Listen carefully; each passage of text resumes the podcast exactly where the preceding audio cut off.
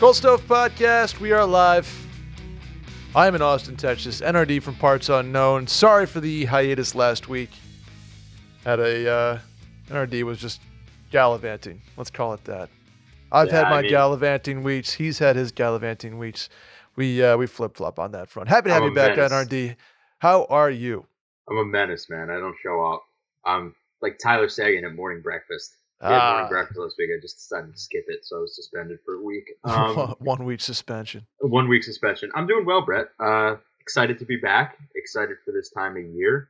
I know we say that a lot on this show, but we're starting to get there. We're starting to. This is my favorite time of year because it's right before when shit actually is going to go down. It's more of like this team called about this player. These seven teams are interested in this player season, and uh, it's, that's always fun, right? Because then it gets brings the fans out of it. They want to know if Timo Meier's going to New Jersey yesterday. Mhm. You have to tell them no, and uh, where the fun begins. I'd argue February 1st is the beginning of smoke season, NRD. Would you agree? I would agree with that. It- it- a couple days left. smoke season is is imminent, and that means for Cold Stove listeners, more content. That's potentially multiple episode weeks. That's Twitter Spaces. That's NRD and I. Maybe we'll do a live or something like that. Just just cover NRD's face up again, just like the first time we ever did anything together. Do we have to cover up NRD's face? The trade map. Whoa. Uh oh. It was a question. I I don't. That's up to you there, partner. All right, we'll figure it out. We'll figure it out. But before we get into that, NRD, your your NRD parlay hit a couple weeks ago. If people were listening, free money. Oh yeah, can we talk Free about money. this? we can. I'm, I'm glad you included this in the rundown because there's a clip, and I asked you. Full disclosure for people out there, I asked Brett to put this out on the show account, and he didn't because he's a coward, and he didn't want to reveal the fact that when you listen to the clip from the episode, I- think you said something to the effect that I'm out of my mind, or I was crazy, or you wanted to chain me up and put me in the asylum. So- I something mean, like I think you were you were very confident in the Jaguars, and I was not. Is that what and it was? it was never in doubt. That game was not in doubt at any point. no, never. everything hit exactly it happened exactly I said it was going to happen. So there were some people out there, thanks to the uh, the Cold Stove faithful that rode with NRD and the NRD uh, parlay. Glad you guys made some cash. Thanks to our uh, friends at DraftKings for that. And here's how you make cash this weekend. There are four NFL teams, two conference championship, two conference championship games left. How about that? And only a few more shots to win big on the playoffs with DraftKings Sportsbook, an official sports betting partner of the NFL. Counting down to Super Bowl 57, new customers can bet just $5 and get 200 in free bets instantly. Not a new customer? You can feel the conference championship thrills with stepped up same game parlays. Take your shot at an even bigger NFL payout and boost your winnings with each leg. You add up to 100%. Uh, Mahomes with a bum ankle NRD this weekend. I think the the people are going to take a lot of stock in that. So I I am going. I'll probably go Chiefs and the over. Start up that parlay, and maybe I'll parlay that with like uh Chiefs uh Chiefs money line over whatever it is, and like Mahomes over 250 passing yards. Whatever that Mahomes over is going to be, I'm just going to go against the injury people that are scared and see if we can make that happen. I don't disagree with you on the fact that I don't think he's that injured. I think he's hurt, not injured. There's a big difference. Uh, High ankle sprain, those those aren't aren't fun. yeah, but he's been dancing around at practice all week. What I'm going to say is this. I'm not going to go on the Chiefs money line because I don't think they're going to win the game. I think Mahomes Woo. healthy. I don't think the Chiefs win that game. You know what Okay. I think does happen in the game? What's up? I think the over hits. I think the Bengals cover, Okay. and I think that I would throw a little bit of money on Travis Kelce to score two touchdowns. Ooh. So there's the NRD parlay of the game. Okay. I know it's a little bit that's a little bit of negative correlation. You know, Kelce scoring two touchdowns, but the Bengals winning, but it but it helps the over. And uh, you know, when your back's against the wall, Mahomes is hurt, not injured. Who are you gonna? Whose number are you gonna call? Well, the guy that you've trusted and has been your guy for you know five, six years now in Kansas City. Give me Kelce two touchdowns, Bengals the cover and the over.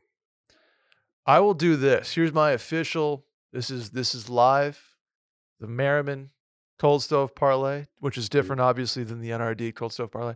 I'm going One hits and one doesn't. That's correct, correct, correct. Chiefs money line parlayed with the over 48, parlayed with, oh, I love this. Parlayed with Joe Burrow over one and a half touchdown passes, which is minus 180 right now. I like that parlay. I Yeah. like that parlay a lot because I think I think it's going to be Joe Burrow's got two, Pat Mahomes has two. How about that, NRD? I like it. Lock it in. Download the DraftKings Sportsbook app and use code WASHED. New customers can bet $5 on the conference championships and get 200 in free bets instantly. Only at DraftKings Sportsbook with code WASHED. Minimum age and eligibility restrictions apply. See show notes for details. All right, NRD, hockey time.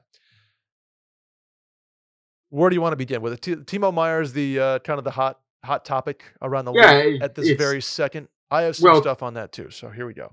Timo Meier in Vancouver, but let's start with Timo. Sure. Let's start with Timo. Let's- well, you Oh, know what? I'll get well, my thing. Yeah, get your thing. That's my- kind I was I was I was hosting the show and then trying to throw it to you. Then my you, you know it's it, I'll just it, the show is better when I just play Merrick and I'm not trying to bring I'm not trying to bring any insider in influencer stuff to this thing. I'll just let me Drive I'll the bus there. bus. Drive the Anyway, bus. I'll lead off here. So uh, there was a little smoke smoke season obviously coming around. Shouts to Smoke Signals Lake Placid. Um, there's a little bit of smoke recently about the Sabres having interest in in Timo Meier. Now, when that first appeared, uh, I don't was it Pagnotta who first kind of said something like that, or Elliotte? It was it was Frank Somebody. Seravalli maybe. Basically said, "There's something here." I said, "Okay." I hadn't heard that. I went out looking around trying to dig up some stuff. Heard basically, um, yeah, interest, but nothing more than a check in. And then Lance Lysowski of the Buffalo News today reported as much, basically, because I didn't have anything concrete enough to go on, like tweeting type of thing. And Lance uh, had enough, obviously, to report on and said, yeah, check in. What's the price? Nothing more, nothing less. Check in. So it is obviously check in season. GMs are doing their job by seeing how much somebody costs, right? I think that makes sense across the board. So interest, sure, but more of a check in than something imminent. Now, a team that I think has legitimate, like beyond check in interest is the New Jersey Devils. And I will lead, leave that to you, NRD. What are the New Jersey Devils trying to do with the Timo Meier? They're trying to acquire Timo Meier now. They have the cap space to, to sign him long term, which, which right, which is obviously is, them. and it's also an important part of this whole thing. Yeah, because he's an RFA at the end of this year, and his qualifying offer might be upwards of ten mil. So that's a that's a tough sell for, you know, the New York Rangers or the Boston Bruins of the world, where they potentially can't afford that qualifying offer. Because now you're not only acquiring a true rental, but then you know you're going to have to flip him for something at, before the draft, trade his rights. It's it's going to be a sticky situation. But in terms of the Devils, they can kind of afford to do a lot of things right now, which is which is good for them. I will tell you the rumor side of it. I can tell you for a fact they're involved. You know, in Timo Meier, they're involved in Horvat and Boeser, and they're involved in. I, I- would keep an eye on a couple other names in Vancouver. I don't think they're just talking about Hor, uh, or Brock Boeser. They're involved. You know, they've kicked tires on Patrick Kane. Then the the, the me me trying to analyze the New Jersey Devils. I wouldn't be surprised if Tom Fitzgerald, just you know, watching and observing him over the years and knowing people close to him, pivots and tries to just shore up that back end, right? Because they're getting the firepower up front. You can you can survive with what they have up front up front right now. I don't think it's perfect, but I think you can get by with what they have.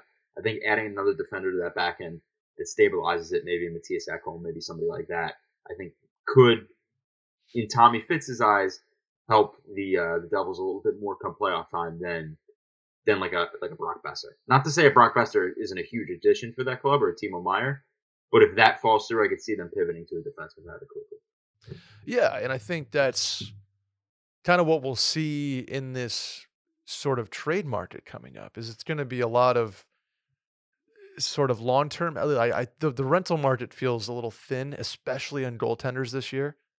Um, so I, I think we're hmm. gonna not that it's not going to be entertaining, not that there's not going to be big deals, but it's going to be a lot of that kind of team building versus pieces, right? And because pieces are so hard in this economy, call it, because the salary cap has been flat for so long. So I think we're kind of at the last year of this salary, and it went up a million, but we're at the last year of this really, really, really flat cap that is pushing these larger UFA contracts in their, their last year. Teams are kind of on the brink of financial insecurity as far as the cap goes, not necessarily business wise, but you know what I mean? Like there's, it's hard to do deals in this economy because of that. And I no, think unless you have that option to one, afford somebody like a Timo Meier, and two, extend them beyond this year and probably well beyond this year, the rental market is not the same as it has been in years past. Well, and that's why I, I, think if you're a buyer, I think that plays into your hands if you're the New Jersey Devils or the Buffalo Sabres of the world, because you can, you, you know your team's good enough that, hey, maybe we're a little bit ahead of schedule, we're competing. We can also afford a Timo Meier or, or a Brock Boeser or a Bo Horvat. We can afford mm-hmm. these guys. Whereas yeah. other teams that are looking for a pure rental can't afford. Now, that might cost you a pretty penny for, you know, the, the Devils and the Sabres, but you can go out and acquire this guy and acquire a piece that's not just going to be here through, you know, the end of May. Like right. you're, you're acquiring a guy that's going to be part of this club. You know, but but to your point about pieces being expensive nowadays and the salary cap, I mean, everybody wants to know, you know, when the shoe drops in Vancouver with the guys being on the move, or a Timo Meier deal, or a Patrick Kane deal. The truth of the matter is, is nothing's imminent right now. You're going to start to hear all this chatter of like teams placing phone calls, but nothing's imminent. Talks may be heating up, you know, to quote Darren Dreger, but things are not imminent only because these teams that are involved not including you know the two teams we just mentioned who have the cap space to do something. The rental buyers of the world, they are just waiting day by day to accrue that daily cap space accrual, so you get to the deadline and have you know six million to play with. Maybe a guy goes in LTIR or whatnot. You have a little bit more flexibility. Like I, I think teams are just trying to get by till then when they have to make a deal. I don't think that anybody's going to fire the first warning shot because it costs a lot of money to do so. Yeah, totally. I have two things on the trade market. Um, one, especially in the case of Timo Meier specifically, right? When he's going to need a new contract, there's sort of this like the two camps not only have to talk, but then Timo Meier's agent has to be involved. They're not going to do a trade unless there's a deal sort of agreed upon. Do you have any sort of internal insight, NRD, how that process works with different agents, with different teams, when it's basically, you know, the NBA has sign and trade, mm-hmm. NHL has trade and sign. Do you know of any roadblocks or anything that like is there tampering in this kind of day and age? Like, how does that work, especially in a case of a guy like Timo Meier? There's always tampering. I think teams are just better at it, and I think the rules are intentionally vague at times and have those loopholes for that reason. I think you're looking at two different scenarios and, take Timo out of it, just like a player A and a player B. You can you can then fill in the names like a player B could be a Timo, but uh, player A right is a player that maybe you know coming up in a free agent, he wants to go out like a, like a Claude Giroux. Let's take Claude Giroux for example of last year, mm-hmm. right? That agent sometimes the team can give Claude Giroux's agent permission to go and find a trade, seek right. out locations, seek out teams that work best for his client, then you know agent says listen claude really wants to be in colorado or boston or you know florida and um florida's willing to do this with him we're okay with that okay now go make nice with florida talk to florida. That's option one. Then there's like the timo Meier where the san jose sharks are not saying hey timo Meier, go start finding a deal. They're working on trades with the rangers with the devils with these teams. They'll only allow Timo Meier's agent in camp to talk to teams that are serious about this, have already put a significant amount on the table because they're not in any hesitancy. They're they're not in a rush to trade Timo Meier mm-hmm. for pennies on the dollar because he's a veteran going to chase Stanley Cup, right? Like yeah. he's still an asset for this club. Sure. So I, I, I think you're looking at this situation more so the, the the latter more so than the former with Timo Meier. I think you're starting to hear his name percolate a little bit more because those teams, you know, the Rangers, the Devils, the Sabres, the the LA Kings have have put on the table enough to where the Sharks are like, okay, we have serious offers for this guy. We have a ballpark of what we're going to be getting in a trade.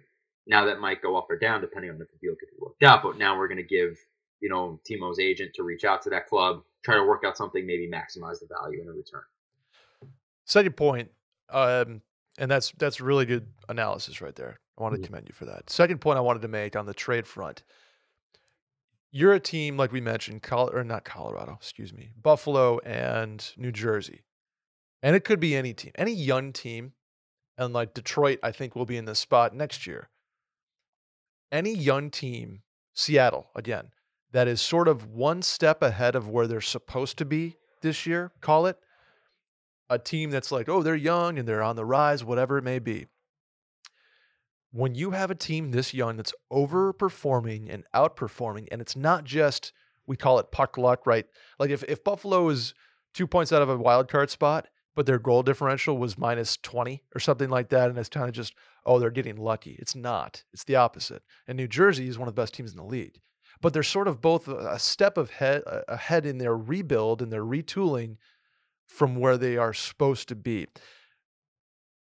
Play GM for a second, NRD. Are you afraid of trading potentially integral pieces? Call it your last two or three first round kind of guys in that area that are going to bolster this roster, even though it's playing above where it should be. Are you sort of afraid? Like uh, you're kind of a, you're kind of hesitant to go get that Timo Meier because you're sort of in the safety of rebuild. Do you know what I mean? Like there's you're the, when the expectations are low, uh, we can kind of sit and wait and let these let these guys develop and percolate.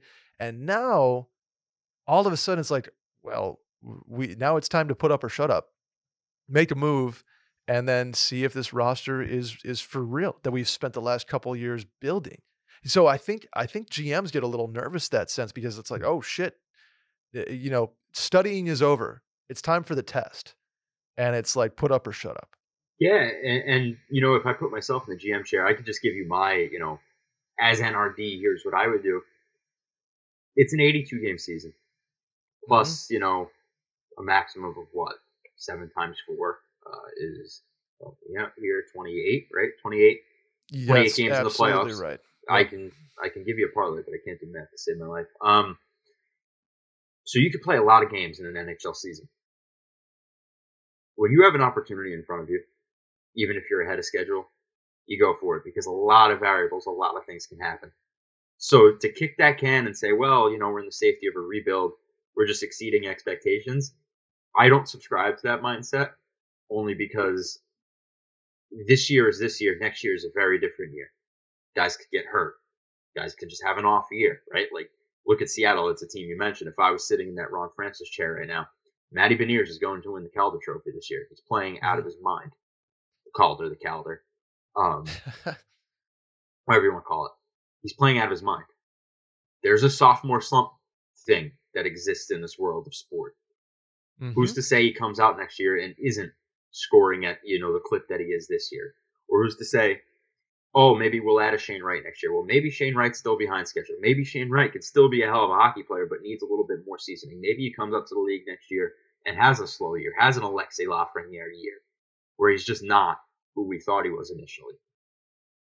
Things could change so rapidly in this league that if I'm a Seattle, I go for it because you know things could be very different next year. I mean, they were a bad, bad, bad hockey club last year. They didn't really change too much.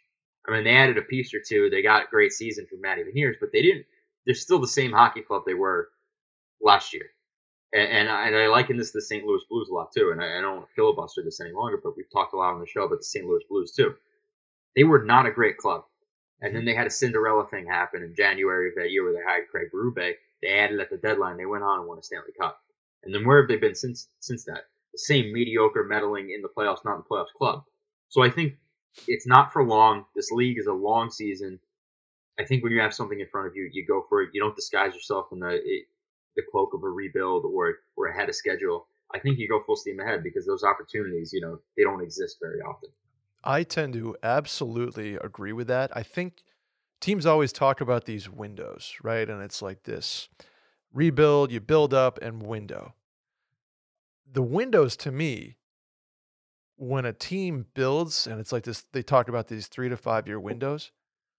It's just one of those things where, like, your window either lasts a decade thinking Pittsburgh, thinking like the way Colorado's going to do this, or it doesn't, Mhm. right? Like Florida, two years of incredible hockey, and they make a wild, wild moves and kind of destroy their core, and now here they are. And it's just like these cliches about how hockey teams are built and the way that the whole thing works. It never seems to follow that. And teams are just either really good for really long periods of time, like the Capitals and Bruins and Penguins, and or you're meddling. You're just kind of middling, meddling, middle, whatever. There's two it's like different. there's yeah, two there's different just no- philosophies of team building, and and it's and it, you see it in all sports, right? Like really quick, you look at the NFL for a second. This isn't a football podcast, but you talk about the Patriots with Tom Brady for 20 years. They were Mm-hmm. a dynasty, and then you look at the Rams where they sold, you know, their soul and made a deal with the devil to win a Super Bowl, and now the cupboards are bare. They don't have any picks. They don't have anything. Right. And, and I think that those are two different philosophies of team building. But to bring it back to hockey, it's so hard to be that dynasty. It's so hard to be the '90s Red Wings. It's so hard to be the the early 2010s Chicago Blackhawks or LA Kings. That you know what, I lean more in the camp of when you have an opportunity, you sell your soul and you go get a championship because it's so hard to sustain success in sports anyway. That when you have that opportunity in front of you, you get it. You don't worry about that five, six, seven year window because there's so many things that have to fall into place for you to be the New England Patriots or be the Los Angeles Kings of the early 2010s or be the Tampa Bay Lightning. So many things have to go your way and break your way in order for that to happen that you can't you can't use that as a model in my opinion. You win one championship. That's that's where you start. You can only lift one Stanley Cup at a time. I think that's the way you build a team. I think anything outside of that is an anomaly in a sense. I mean, the Tampa Bay Lightning have had some great puck luck. Nikita Kucherov, say what you want about him going in LTIR because he was hurt, right? Like, but he was hurt. He went on LTIR. They were able to add at the deadline. If Nikita Kucherov is, you know, as healthy as can be, do they add a Barclay Goodrow? Do they add a Nick Paul? Do they add not? They can't. They can't. So, in order to look at those teams as a model of success, yeah, they're successful clubs, but things have went their way to be where they're at. I don't think it's a model for a Seattle team to say, okay, we're going to try to be like the Tampa Bay Lightning and build a five, six, seven year window because things might not happen that way for you like it did for them. Totally agree. Two things I want to tie up here, and then we'll get back into some trade stuff. We'll get back into Vancouver after a little ad break. But there's two things I want to tie up. You mentioned Matty Beniers. Currently, minus 175 to win the Calder. The next closest, Mason McTavish at plus 800, Logan Thompson at plus 1200, Cole Perfetti 1600, along with Stuart Skinner, who doesn't seem like a rookie, but just one of those goalie things. And then the best uh, value out there, Owen Power plus 2500, three game goal streak for your Buffalo Sabres. Uh, and secondly, NRD, there are one, two, three, four, five active players, and this relates to trades, who have played more than 82 games in a season. Can you name any of them? I don't know. Five active players who have been traded and ended up playing more than 82 in a season. Artturi Lehkonen. No. Good good guess though. Been traded and played 82 in that season. No, so the, it, it like their season because they got traded, an interest, you know, an interesting point in their schedule, they end up playing 83 or 84 in the case of one of these players Ooh. In the recent history? that are active. Yes. All right, yeah. So if you go back like I can I can switch it to all players here Yeah. on this hockey thing and the 1992-1993 season and 94 season there are are 84s and 85s and 86s all across the board but active players who have played more than 83 in one year I don't know. I really don't. I think you've stumped the NRD. I've stumped the NRD. I, I wasn't really expecting you to get these, but I was just wondering if you had any any interesting trade kind of fodder in here. So Kevin Fiala, Ryan Hartman, Eric Staal, and Alex Galagowski have all played 83 in a season. Ooh. And then uh, fan favorite Marcus Pettersson, 84 in the 2018-19 season. Wouldn't have guessed a single one. Nope. I maybe would have guessed Staal just because he's been traded a lot and like mm. always plays. Yeah. So that's a good one. Anyway, NRD. Let's hear from our friends over at Shopify. Cha-ching. You know that noise, NRD? Money. Cash money, baby. money. That's your sign this year, finally. Forget about those run of the mill resolutions and instead start your own New Year's revolution. How about that? The, uh, that means it's time to start selling on Shopify. Shopify is the commerce platform revolutionizing millions of businesses worldwide. Whether you're selling t shirts, whether you're selling hockey jerseys, whether you're selling posters and hockey sticks, memorabilia, anything, absolutely anything you can think of. Shopify simplifies selling online and in person so you can focus on successfully growing your business. NRD, are you familiar with Washed Media? I am very familiar. Are you familiar with washedmedia.shop? I am very familiar. That is our- commerce store, our e-com store, and it is built 100% on the Shopify platform. Makes it incredibly easy to upload products, set prices, make descriptions, make the website that they live on, incorporate your current website, your current social channels, anything you need. Shopify is there to help you out. And what they do, one of the best things they do is you can make a you know a link for Instagram, you can connect to your Instagram account, eh, just an all-in-one e-com platform to help you grow your business and monetize what you do on a daily basis. They cover every sales channel from an in-person POS system to an all-in-one e-commerce platform. It even lets you sell across social media marketplaces like TikTok, Facebook, and Instagram, like I just mentioned. It's packed with industry-leading tools ready to ignite your growth. Shopify gives you complete control over your business and your brand without having to learn any new skills in design or code. And thanks to 24 7 help and an extensive business course library, Shopify is there to support your success every step of the way. You know what one of my favorite parts about Shopify is in RD? When I'm in the back end looking at the analytics, you can watch live. So, like Black Friday, we'll put up our Shopify live dashboard and you can see the little pings from around the United States where people are hopping on grabbing uh, grabbing a look at your products. Pretty cool stuff. That is fun. Now it's your turn to get serious about selling and try Shopify today. Sign up for a $1 per month trial period at shopify.com slash stove. All lowercase, by the way, on stove. Go to shopify.com slash stove, all lowercase, to take your business to the next level today. Again, shopify.com slash stove. Speaking of looking at maps, I'm looking uh, north of the border at our friends over in Vancouver, NRD.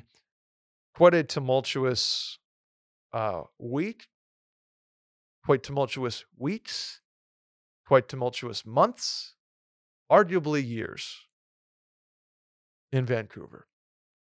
We could start anywhere on this, but what I want to start with is the hiring of Rick Tocchet in place of Bruce Boudreau and how that kind of all went down.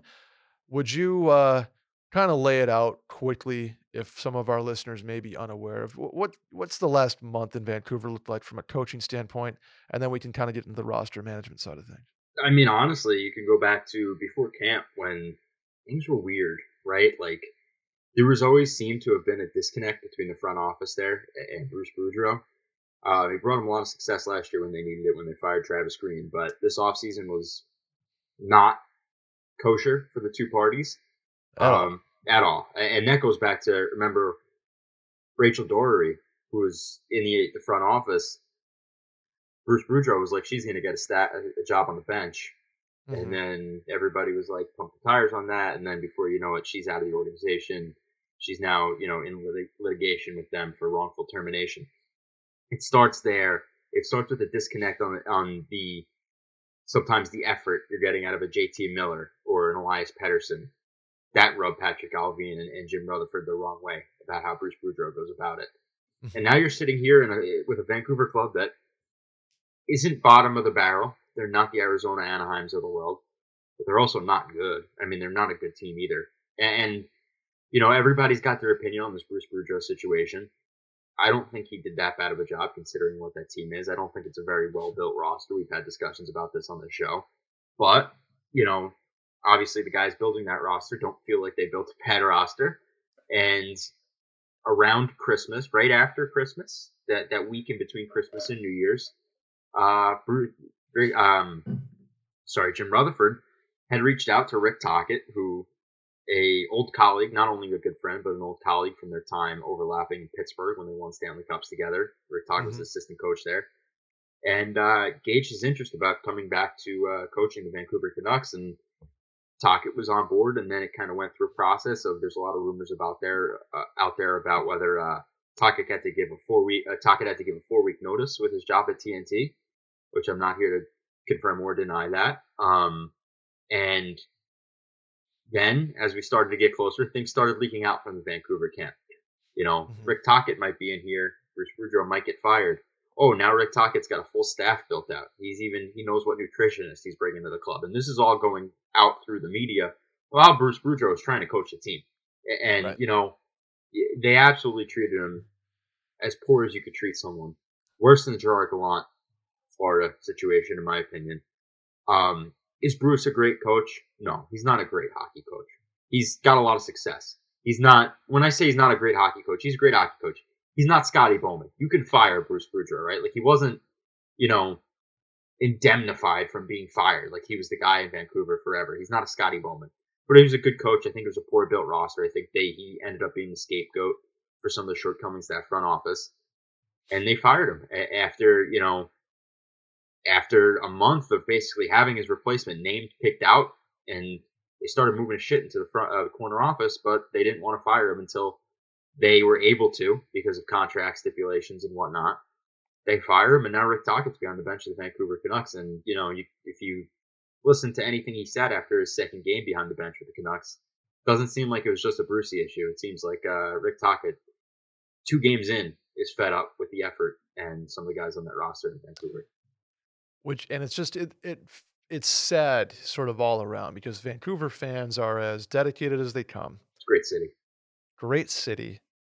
It it was sad watching the kind of the end of the Boudreau tenure, mm-hmm. and he, he, was getting choked up at press. It was just crying weird, on the bench during the games, and right, and the crowd chanting, were, yeah, right, like just a weird it's embarrassing. What, what it is. Eh, yeah, it's, it's embarrassing way to treat a guy who eh, you know who has earned the respect in the league. It's embarrassing for Bruce, not to his fault. It's embarrassing for the front office, and, and I'll be quite honest with you. If you're Francisco Aquilini, Francesco Aquilini, I don't know how you sit there and, and you know watch this from from your chair in your your office and watch this kind of take take place underneath you Mm-hmm. and, and be okay with that. And somehow he is. But that goes to show you. I mean, Vancouver has issues in that organization that run way deeper than than who's coaching the hockey club, and that goes to the Doerrie thing. That goes to the people in the front office. That goes to some allegations against Aquilini himself. I mean, they yeah. have issues in that organization. So you can sit here and go, how could he not think that this is crazy? Doesn't surprise me. So where does it end? I mean, does it? Is it Aquilini out? Is it Rutherford out? Is it you know, Tocchet is kind of now the head of this rudderless ship. Uh, so, in terms of the hockey organization, the off ice stuff, like where where does this go? And it's a, and, and, what do people want at this point? It's a good question, and I'll be honest, it's a question I don't even have the answer to. A good friend, you know, over at Chicklets, Ryan Whitney said this the other day on the on their show. Like, what does Patrik Allvin do? What does he really yeah. do if Jim Rutherford is hiring and firing guys, placing calls, negotiating contracts with coaches, then what the hell does your general manager do?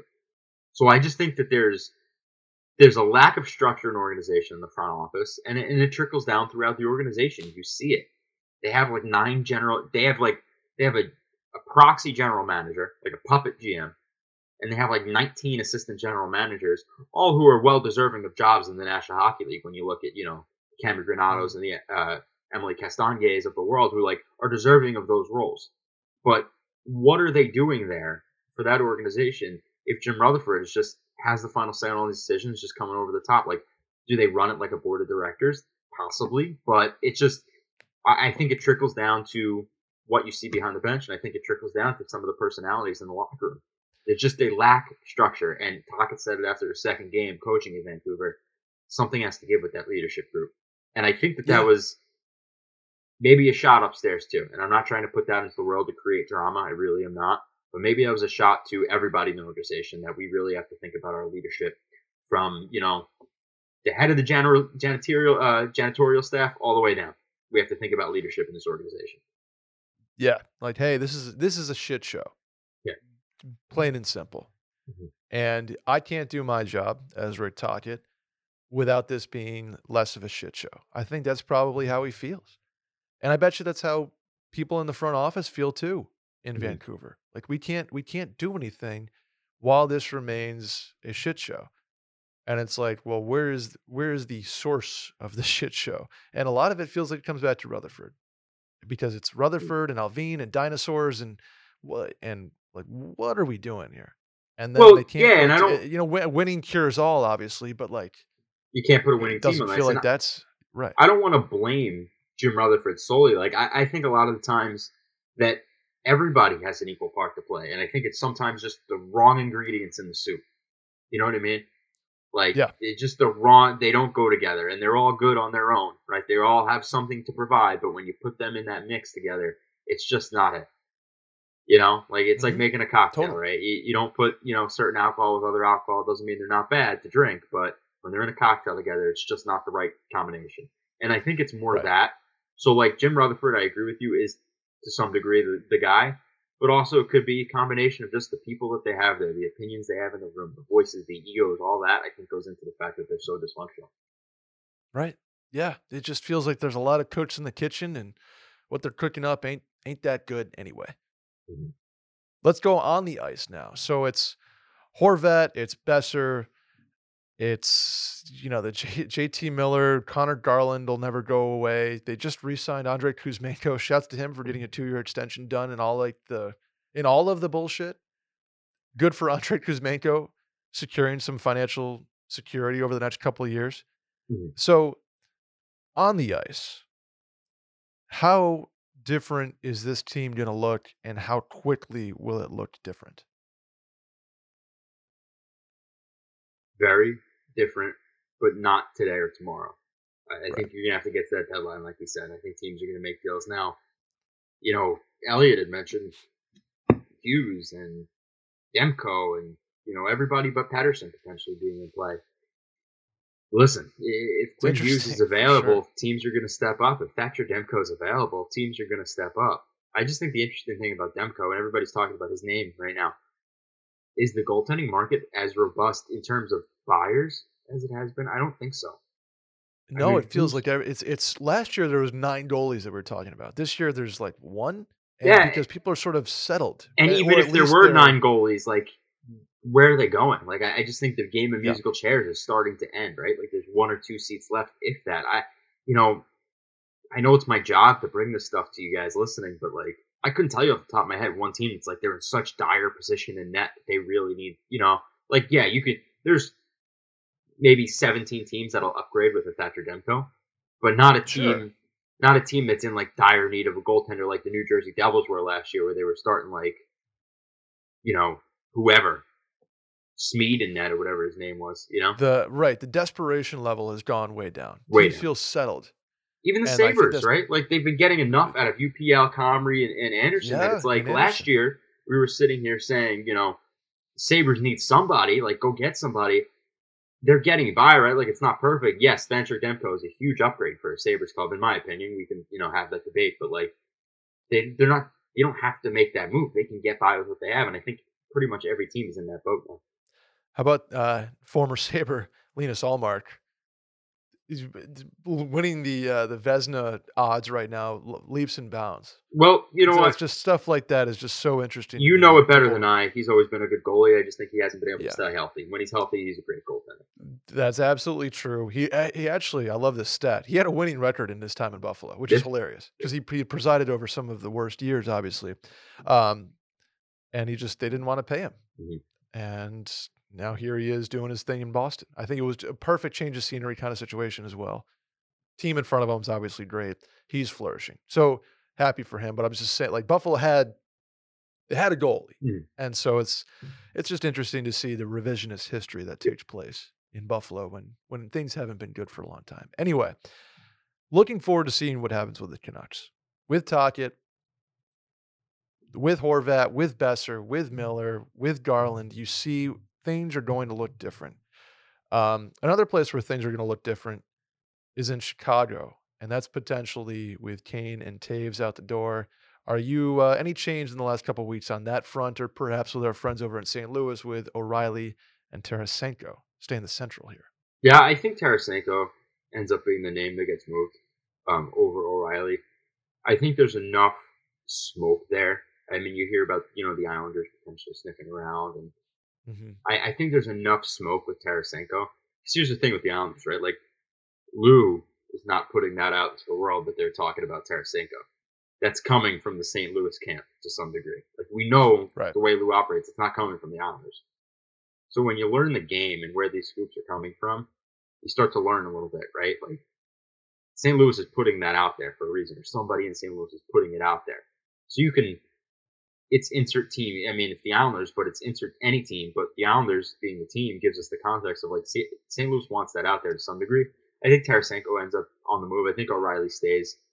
Uh, maybe just a sort of a, you know, done a lot for the organization, captain there, won a mm-hmm. Stanley Cup, big part of the Tage Thompson deal, which you can call it the Tage Thompson deal now. I think it's safe. Quite, yeah, quite the trade. I think point. it's. uh I think we've passed statute of limitation. I think we can call it the Tage Thompson trade, not the Ryan O'Reilly wow. trade now. Um, big news. Big news, breaking. But yeah, I, I just think that O'Reilly stays, Tarasenko's on the move, and our friends in Chicago are just going to bide time, right, till we get to that deadline, right? Like I, I think that I think that you know a baby can tell you the teams that are going to be involved in Patrick Kane, the Rangers, you know, the Capitals, the Bruins, the Oilers, those types of teams. I just think it's a matter of getting to that that time of year where teams feel a little bit more desperate to make that move, and they have the space to do it. And they may have, you know, a guy hate to say, goes on LTIR, and they have space to bring in Patrick Kane. Now, I think we're waiting for that. I don't think. I, I still think we're in that standstill. Of course, and we're going to be for a while, especially in a year where the cap is what it is. Mm-hmm. and it, that's it's it's that like I mentioned to start the show. It's that third year of squeeze, and we are truly at a time where you just really can't afford to make these deals, especially early. So you're kind of hoping that, not hoping, obviously, but you're waiting if one of your guys like Auston Matthews, you know, if Toronto really wanted to, could probably stretch that to a four week injury, put him on LTIR, and then figure it out. Mm-hmm. You know, like you're not hoping for your players to get injured, obviously, but waiting till the deadline gives you more opportunity to figure out who is injured, who is more desperate. Yep. And I think people are less concerned now because sort of the the time's already passed to make that trade in early December when you really get a guy comfortable, you can get him, you know, really make him part of your team yep. versus renting to win a Stanley Cup. Or perhaps in the case of Timo Meier signing, yep. right? Like where it doesn't really matter about his immediate comfortability with the team. So there's just it, eh, once you get to a certain point, call it early December, then why not wait until the deadline because of uh, any number of reasons money, injuries, desperation, market values, cap space.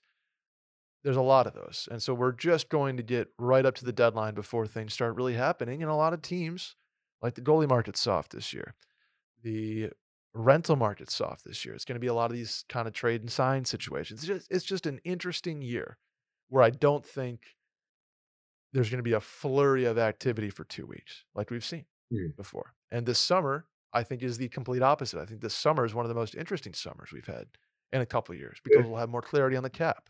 Absolutely. We'll have a lot of guys that are getting paid, a lot of guys that maybe got paid in the pandemic that are kind of like, okay, well, looking for market values again and cap jumps and all that kind of stuff. So, I just think we're we're in for an interesting time. I think we're in for a very interesting time, and you know, going back to the teams that the LTIR thing, keep an eye on Carolina and Vegas, only because Mark Stone there and Max Pacioretty going right back onto LTIR. Unfortunately, Sad, yeah. Do you hate to see it? Um, it was the same Achilles, right? He snapped the same Achilles in his first same game back from yeah. the torn Achilles. Um, I think he's now in Finland, seeing an Achilles, like the great, the, the, number one Achilles doc in the world in Finland right now. Hopefully, he gets mm-hmm. you know mm-hmm. help there. But So like LTR is back in play for them, and, and Mark Stone. You know, Bruce Cassidy's been intentionally vague on what the status is of Mark Stone. I, I'm telling you from what I heard, Mark Stone is going through those same back issues as he was in the previous years. It might not be that we see Mark Stone till you know late April. So Yeah. things change, right? Like Vegas, a team that we keep saying, how the hell do they make these moves? They might be right back in the thick of you know the Horvat and the Boeser market because they're going to utilize LTIR. Exactly. Yeah, and it's it's it's a bummer, but it's kind of been the blueprint for them the last couple of years. Speaking of money, a couple uh, housekeeping things here to clean up with off the ice. Bally Sports and Sinclair Sports headed for bankruptcy, hoping friends of the show that work in those markets and for those people are are going to be all right in there. It sounds like it's just kind of a pretty pretty loaded debt situation, borrowing a lot of money Mhm. during the pandemic with the idea that it was going to come back around in the form of advertisements and carriage fees and whatnot, and it has not. Uh, anything on the Bally's Sinclair regional sports networks in general, NRD? No, same as same as you. I know we have a lot of mutual friends there, and uh, just hope for the best for them. Speaking of regional sports networks, uh, one guy, James Dolan, runs one down at MSG. Have you seen that he's threatening to ban alcohol sales I from Madison Square Garden? I watched the whole interview. It was fantastic. what in the world is his deal? First of all, I think it's like the first time any of us have seen James Dolan in like years. I forgot what he looked like. Like James Dolan has so much power, but he also you never see James Dolan. Like he never does interviews. I mean, he did it on like the local news station, the local like Just Fox a News weird station. guy. Yeah, Just puts off weird billionaire guy vibes. yeah. Um, Eclectic said that his band is on hiatus while he's working on the MSG Sphere project in Vegas. Talked a little bit about the Rangers. Talked a little bit about the Knicks. Uh, yeah, he's going to ban alcohol sales and uh, facial recognition software. Yeah, because so here's I kind of looked into this a little more. Apparently, he is to get into MSG, you go through the biometric scanner, Mhm. okay? And he has profiles of people that are either suing him or MSG or lawyers that are working on cases that are involved with suing Dolan or MSG and refusing them entry to MSG to see like Justin Bieber or a Rangers game Yep. or a niche game. And according to the state liquor authority, that basically triggers them as a certain like like any places that have a liquor license are required to be open to the general public. yeah, like right? they're refusing to If serve. So if you're denying service to people uh, on account of they are suing you, you're not allowed to do that. So James Dolan basically said, "Okay, I don't need to sell alcohol. I don't give a fuck. well, the best line. Did you hear his line about I'm 29 years sober? I don't need the booze. Yeah, I don't need the booze. don't. Who cares about the twenty thousand people in the arena? I don't need it. I don't give a fuck. Just an all all time. That was an all time. I mean, like- there were there were that interview was a quote machine. I, he started off. Did you get a Did you get a chance to see how he started off that interview? No, I did not. He walked in. The first question was about the facial recognition software. He asked the interviewer if uh, if she had recognized him this morning when he walked into the studio. She said, "Yeah." He said, "Boom, facial recognition." Unbelievable. Which is Just that's an all time simplification. That is a that is one of the greatest all oversimplifications in human history. Incredible. Speaking of great oversimplifications, Gary Bettman uh, quoted this week saying, Nobody tanks in the NHL. NRD. What do you think of that? You know, I don't. teams teams tank. I mean, to say- Nobody tanks. And he said, Why would you tank? You have a 75% chance of not getting the first pick. Who tanks? I was like, Oh my God. because I'd much rather a seventy five percent chance of not getting it than like a ninety two percent chance of not Right. getting it. I mean, It's crazy. Gary, I'd love to go to a casino with Gary based on his math. Just just just watch. Like just He go is- see Gary at like the roulette table trying to figure out the logic behind why you're putting on some certain colors and numbers. just the epitome of like head in the sand has no you know he remember when he was like that oh the ad tech isn't distracting at all and there's all the, the videos and clips of, Well, no, of, like he- people's heads he cut did off not say no. To his credit, he did not say the ad was not distracting. He said it's increasing the viewership Oh, of the right, games. it's in- Remember that was the incre- quote was right, people quote was watching- people are yeah, tuning people are watching this is cool. Um, so you know, what a guy sometimes you like sometimes you let that old relative just sit in the rocking chair and you just let them talk, and you just like he is. You're totally right. He's been in there for too long. Like he he has too many yes men at this point. He's been there for too long. That uh, we're ready for some fresh blood. Like Gary, go to the cottage. yeah, like well. you know, you know, Take your pension and go. you know what I'm saying? Like when Uncle or Peepaw sits in his chair and he just starts Right. rambling about those days, and you're like, "Yep, Peepaw, yep." Like I remember that. Yep, yep, Pop Pop. yeah, Those those were Sure. the days, Pop Pop. sure thing. Pop up. Um, the NHL All Star Game, NRD features one, two, three, four, five defensemen at this point, and oh, I don't know, a hundred forwards. What's the deal with uh, snubbing defensemen from the All Star Game? This could be such a this could be an hour conversation about how It's you know the Norris. Trophy only goes to the guy who gets the most points now as a defense. Right. Like the, the art of defending is gone. No, no The- longer are the days of Scott Stevens and you know the Phil Housleys and Paul Coffeys of the world. It's now you know which D which D man could do the most dipsy doodles from the blue line. That's not to take away from Cale Makar or Adam Fox. They're gifted hockey players, right? And they deserve to be there, but it, it's turned into like one of those, which is you know Yeah. that that's it sounds like a very dinosaur take. I'm trying to make it. I'm not. I enjoy what the game is. I think the game's perfect where it is.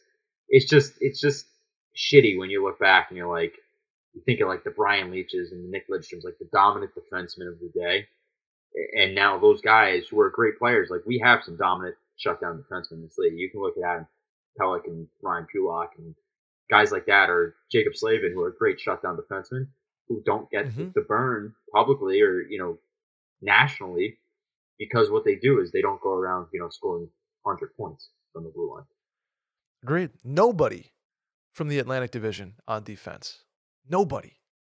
Which, you know, maybe they figure that out with whatever the and the fan votes. eh, Uh, who knows? Who knows? I don't. Like, I can't follow it anymore. I don't trust fan it. votes and and Pro Bowls. I don't trust it. It's rigged. skills competitions, and we're doing a dunk tank. It's just like, what are we doing That's with these? You want to talk about I- rigged voting? It's the all. We should really be investigating become- the NHL All Star vote. I'm with you. I've become an all star game dinosaur with the MLB. The home run derby is so sacred. And like it's the only one that I think is is still any good from like an all star perspective. The NHL one stinks. Uh, whatever they're doing with the Pro Bowl next weekend, you're gonna see and just be like, what? Why are they playing dodgeball? Why are we flying kites? Why are we doing playing darts over here? Just have a Mai Tai contest and see who gets like Travis Kelce wins that. I don't know. Like I don't know what the answer is. Obviously, it makes sense because people aren't to play their fucking heart out and get hurt going into the off season in the middle of a season in the case of hockey and basketball. But mm, like Dunk contest, shell. the dunk contest is a shell of itself. It's just it, it- we're in an age where competition and like a million dollars is no longer enough to get people to play hard. Well, you know what? I'm going to spin zone this really quick. We're also in an era where, yeah, I just I like the analogy of the NBA, right? Because the dunk, dunk contest was so iconic with Jordan. Like Yeah. we're we're in an era now where, not specifically like jumping from the three free throw line like Jordan did, but like guys are doing that crazy shit in the game. So it kind of makes Yeah. it stale. You know what? Because it's true. like- yeah, yeah. I don't need to see him with no defenders go up and do like a 360 because Ron does that in the game, or you know, Ja Morant does that in the game. So I think that you know, and you can extrapolate that over to the other sports as well. But like, I think that's part of it too, or hockey, right? Like, we don't need to see a guy in the breakaway challenge with a you know a shooter tutor and then that go between the legs because Trevor Zegras fucking does the Michigan in a game Right. like at a ridiculous clip. So I think that's what it is too. Part of it, it loses luster because it's like they're not doing anything that special. So then it becomes comedy hour, and you bring out like the guys from The Hangover, who like like last year Alex DeBrincat in Vegas, you have the Hangover thing, and it's like or Trevor Zegras with the dodgeball. Then it becomes like Rowan and Martin's laughing laughing at the All Star game. Yeah, it's becoming like slapstick and Yeah. this and that, and just it's the All Star games. You know, it- I get what they are. They're sponsor parties and interviews and stuff like that. It's just like uh, we we don't even need the the games Mhm. anymore. Do hardest shot, do the quick release thing, but there's it's just like I don't know. Go play Yeah, golf. It's a it's yeah Just have, right. just have like an. NHL golf outing. have a golf tournament. Yeah. Have a golf day. Uh, yeah, Who knows? Anyway, that's going to do it for us on Cold Stove today, NRD. Anything else before we jump out of here on your Nope. end? All good with me. We'll be back next week. Uh, no unforeseen trips planned in my future. Hopefully the same for you, and we will be back. Like you said, we're going to uh, maybe get into that two week season soon. So Perfect. I am Brett Merriman at Schmerman on Twitter and Instagram. That's NRD, aka NHL Rumors Daily, at NHL Rumors Daily on Twitter. He ain't going anywhere, right? not leaving. He's not leaving. We are Cold Stove Pod at Cold Stove Pod on both Twitter and Instagram. Shoot us some questions, topics we need to cover next week. Looking forward to February. Smoke season is officially here. And we'll see you guys uh see you guys next week. See you.